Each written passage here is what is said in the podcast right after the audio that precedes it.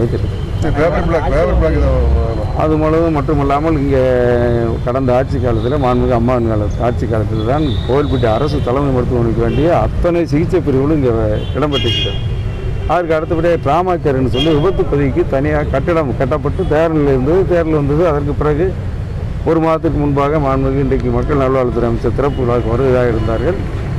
எங்களுக்கெல்லாம் அழைப்பு எனக்கும் அழைப்பு வந்தது. நான் அதில் ஒரு நல்ல நிகழ்வு. அதில் கலந்து கொள்ள வேண்டும் என்றிருந்தேன் ஆனால் அதுக்கு ஏற்பாடாத விதமாக சென்னையில் பெய்த பெருமழை வெள்ள வெள்ளத்தின் காரணமாக அமைச்சருடைய நிகழ்ச்சி தள்ளி போனது.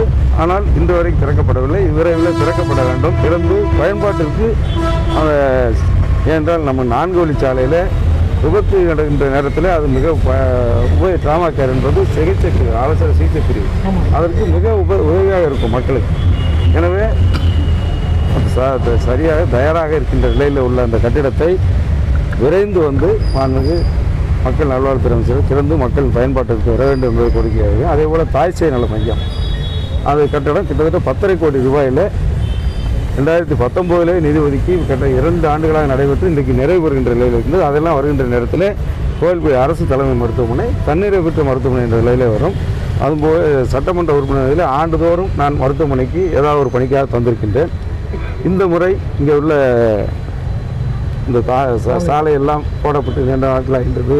பழுதாகின்றது என்று சொன்னார்கள். மருத்துவர்கள் எல்லாம் சொன்னார்கள். இந்த மருத்துவமனையில் நோயாளிகள் பொதுமக்கள் வைத்த கோரிக்கையின்படி இன்றைக்கி ஆய்வு செய்து வந்திருக்கின்றேன். சட்டமன்ற உறுப்பினர் நிதியும் வந்துவிட்டது இது காங்கிரீட் சாலை அல்லது ஃப்ளவர் பிளாக் சாலை. அரசு மருத்துவமனைகளில் அத்தனை பகுதிகளும் என்னுடைய சட்டமன்ற உறுப்பினர்கள் அமைத்து தரப்படும் என்பதை. அது எஸ்டிமேட் மதிப்பீடு கேட்டிருக்கின்றேன்.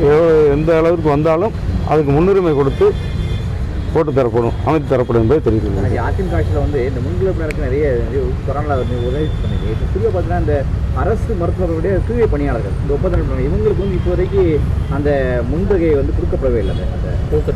அந்த- அதை அதை அதைத்தான் மாண்புமிகு எதிர்க்கட்சி தலைவர் முன்னாள் முதலமைச்சர் நேற்று தினம் சட்டமன்றத்தில் நேற்று முன்தினம் கிட்டத்தட்ட இரண்டு மணி நேரத்துக்கு மேலாக உரையாற்றி பேசுகின்ற நேரத்தில் அம்மாவின் ஆட்சி காலத்தில் போட்ட அரசாணை எல்லாம் அங்கே சட்டமன்றத்தில் காண்பித்து இந்த உரையில் கோடிட்டு காட்டினார்கள் நேற்று தினம் அஹ், வெளிநடப்பு செய்து பேட்டி இது என்ன நேற்று தினம் கூட்டுறவு சங்கத்தின் பதவி காலத்து திடீரென்று எந்த பதவியாலும் தேர்தல் நடக்கும்போது வரையறை இருக்கின்றது. இப்போ பஞ்சாயத்தில் ஊராட்சி மன்றங்களை பொறுத்தளவில் உள்ளாட்சி மன்ற தேர்தல் நடக்கின்ற நேரத்தில் ஐந்தாண்டுகள் பதவி என்றால் அவர்கள் ஐந்தாண்டுகள் இருக்க வேண்டும். அது பஞ்சாயத்து ராஜ் சட்டத்திலிருந்து கட்டாயம்.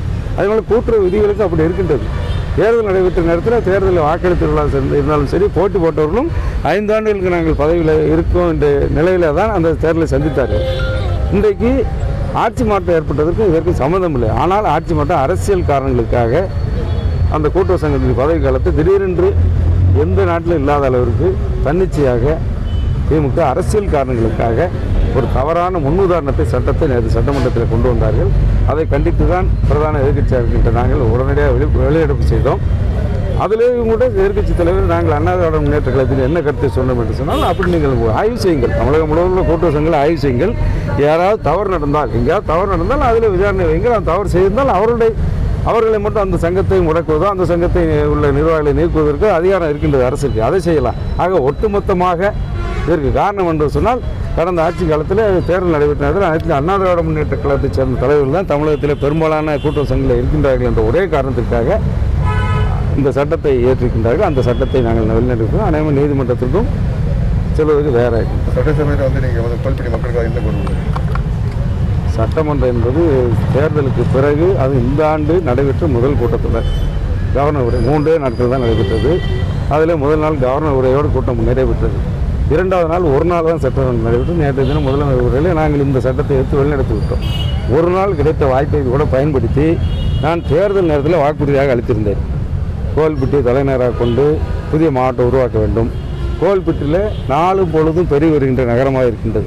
இங்கே பார்த்தால் தீப்பெட்டி தொழில் இந்தியாவுக்கு தேவையான ஐம்பது சதவீத தீப்பெட்டிகளை உற்பத்தி செய்கின்ற நகரம் என்று சொன்னால் இந்தியாவிலே நமது கோல்பிட்டி தான். அதுக்கடுத்து ப- பைரோக்ஸ் பட்டாசு தொழில். அதுக்கடுத்து பஞ்சாலை தொழில்கள். பஞ்சு ஆலைகள் மட்டும் இல்லாமல் பஞ்சு அரை மணத்தில் அதிகமான இல்லை இருந்தாலும் கூட இரண்டு பேர் பெற்ற லட்சுமி லாயன் என்ற பெரிய நிறுவனங்கள் பஞ்சாலை இருக்கின்றன பஞ்சாலை தொழில் இருக்கின்றன.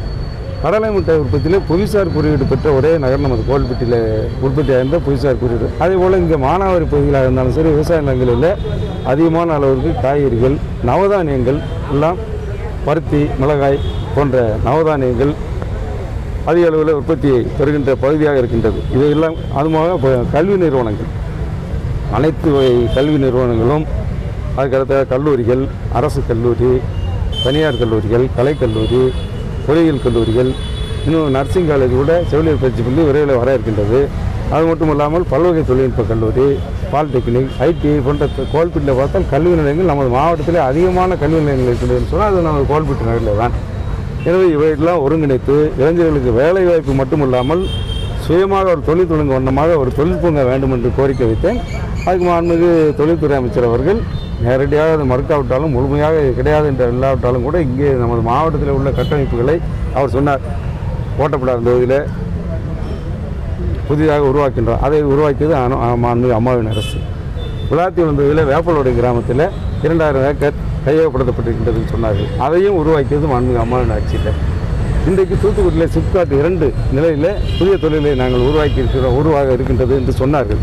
அதை உருவாக்கியதும் கடந்த கால ஆட்சி காலத்தில். இப்படி தொழில் முனைவோருக்கு உண்டான படிப்படியாக செய்திருந்தோம். அதுக்கு அடுத்தது கோல்பட்டியில் செய்வதாக எண்ணியிருந்தோம். அதைத்தான் நான் தேர்தல் வாக்குறது. இன்றைக்கு ஆட்சி மாற்றம் ஏற்பட்டிருக்கின்றது.